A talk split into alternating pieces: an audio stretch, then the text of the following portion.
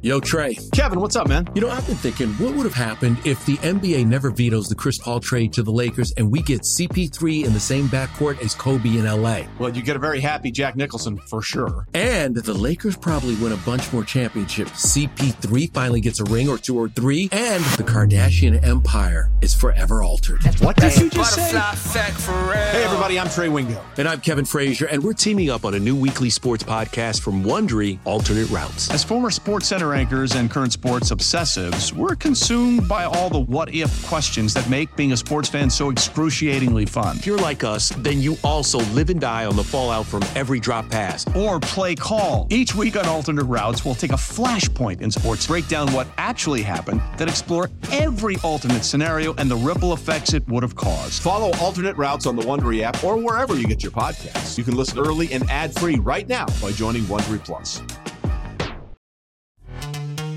This episode is brought to you by Pepsi Wild Cherry. Pepsi Wild Cherry is bursting with delicious cherry flavor and a sweet, crisp taste that gives you more to go wild for. Getting wild may look different these days, but whether it's opting for a solo Friday binge watch or a big night out, everyone can indulge in their wild side with Pepsi Wild Cherry. Also available in Zero Sugar. So grab a Pepsi Wild Cherry and get wild.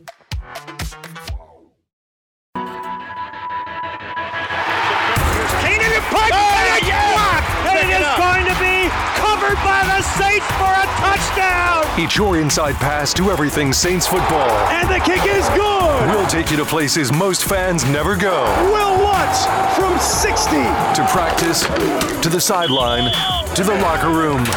Following every twist, turn, and touchdown of the Saints season. That is going to be a touchdown. Taysom Hill. Taysom TD. Welcome to Inside Black and Gold. And that is going to be a touchdown again. And guess who? Mike Thomas. Now, here are your hosts, Steve Geller and Jeff Nowak.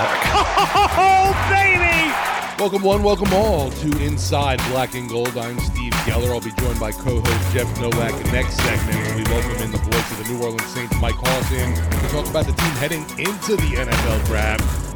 And speaking of draft, running back may be a position that the Saints address. And there's a lot of locals hoping that Tulane's Tyjae Spears stays in Louisiana, going from the Green Wave onto the Saints roster. Well, Spears dropped by WWL Sports Talk with Bobby Hebert and Mike Detillier, and I want to play a good chunk of that interview for fans here. First, though, let's get into some Saints news. Another former Black and Gold member has gone the way of the Dirty Birds. The Atlanta Falcons have scooped up reserve offensive lineman Ethan Greenidge. His agent made that announcement on social media. You know, the, the Villanova product signed with the Saints as an undrafted free agent back in April of 2019. And he ended up seeing action finally in 2020, uh, appearing in 15 games. But is a guy that hasn't played on either of the last two seasons, spending time on the injured reserve list. So this really has a minimal effect on New Orleans. Now, the six foot four, 345 pound Greenidge is the third former member of the New Orleans Saints to sign with the Falcons this offseason. He joins linebacker Kaden Elliss and defensive tackle David Onyemata. Now, the Saints did add a backup offensive tackle in free agency, signing Storm Norton not too far back. Also in the news uh, over the weekend, Derek Carr got baptized into being a New Orleanian. He got his cherry popped on experiencing his first local power outage. Carr tweeted, So, first power outage before I could get our generator hooked up in New Orleans. LOL, anybody want to help? Well, I hope someone did help him get that hooked up because guess what, Carr? You're going to probably need that generator a lot living down here. One of the comments below his tweet referenced Derek getting his first boil water advisory, and his response to that was please explain. So, Carr's got a few things to get used to now that he's living in New Orleans. I'm guessing it's not going to be too long till he starts complaining about Cox Cable. Remember, please like, subscribe, share, and comment on the Inside Black and Gold podcast.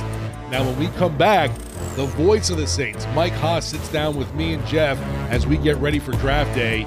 Tune in to hear Hoss's take on team needs, wants, and must. Back with more Inside Black and Gold after this.